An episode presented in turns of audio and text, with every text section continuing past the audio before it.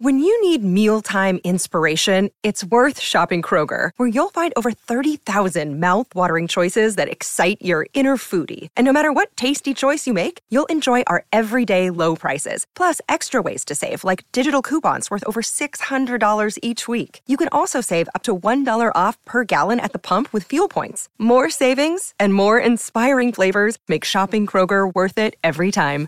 Kroger, fresh for everyone. Fuel restrictions apply.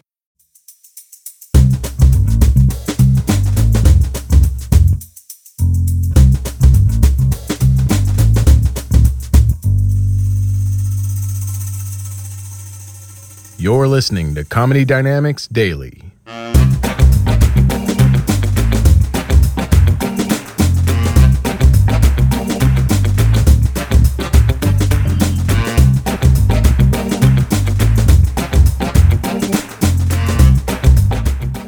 If I die soon, don't ever say I died too young.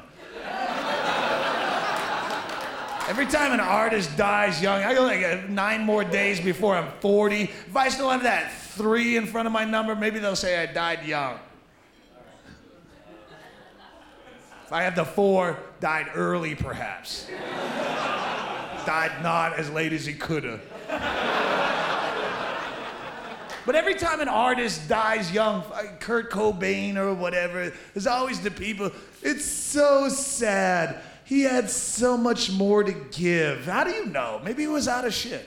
How do you know? He's done. He got all the money, he did all the drugs, he fucked all your holes, and that's the American dream. And when you're done with that, you go, oh, that's why they call it a dream. It's bullshit. I'm still empty.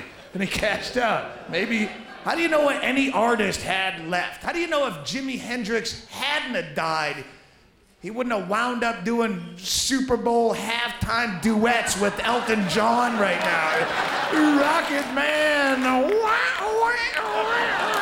And you're going, this is tragic. Why didn't that guy die? He was my hero. I don't want to see this. It's fucking pathetic.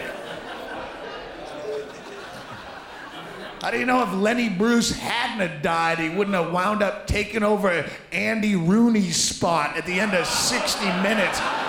Just some crusty old cunt with wiry eyebrows bitching about ATM fees at a cluttered desk.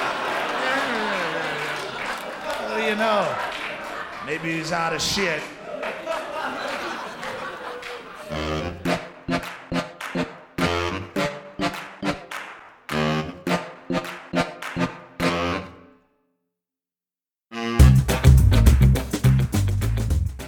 Comedy Dynamics Daily is an Accelcast original and produced by Brian Volkweiss, Richard Myrick, and me, Brian Adams.